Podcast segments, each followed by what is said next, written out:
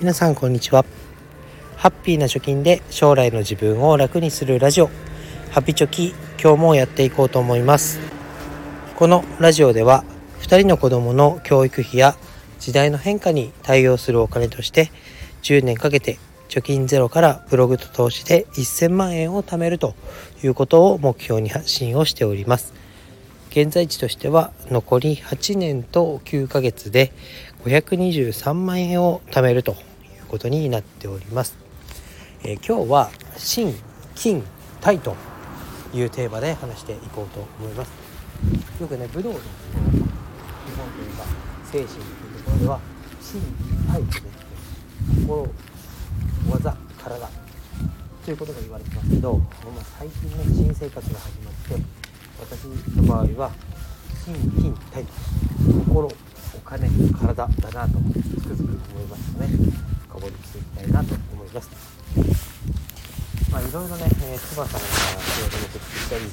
それに伴って子供が保育園に通うようになったりということで、まあ、身近な、ね、生活の変化が顕著にありました それでですね、えー、まあその変化になかなか うまく対応しきれなかったということで、えー、下の子がね熱を出して今1週間ぐらい休んでいます。で、えー、子供が休むとなると見る人がいないので当然、えー、親も仕事を休まなきゃいけないということになって私が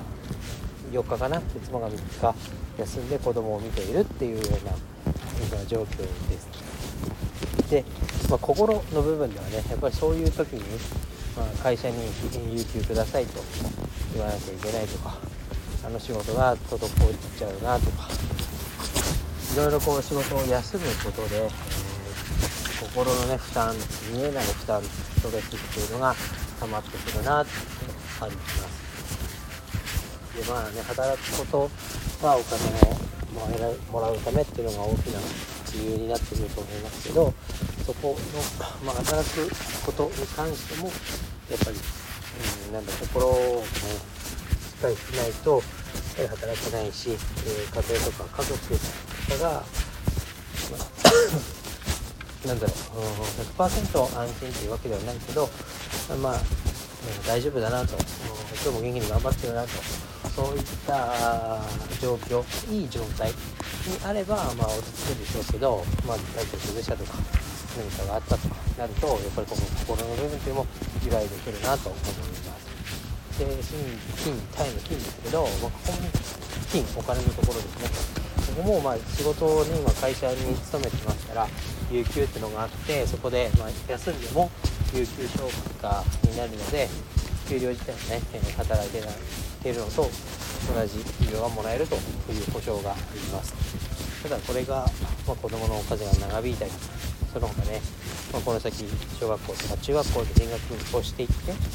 不登校になっちゃったとかなんかそういったことがあって同じように親が家にいて子供を見なきゃいけないみたいな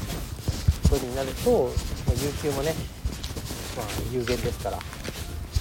使い果たしてしまえば直に給料が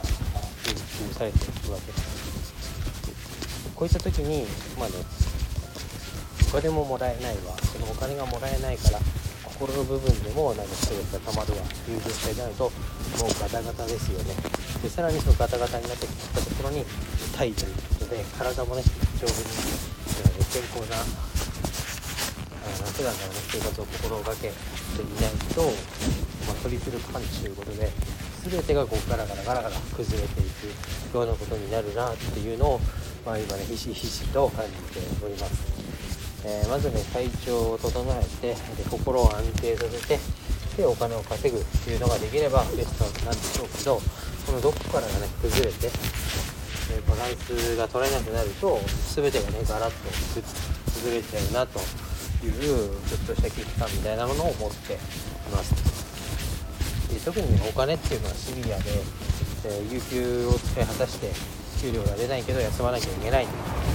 子供が不登校だから有給が出ないあ出られないとなった時にはちょお金を稼ぐというところに直撃しているわけです。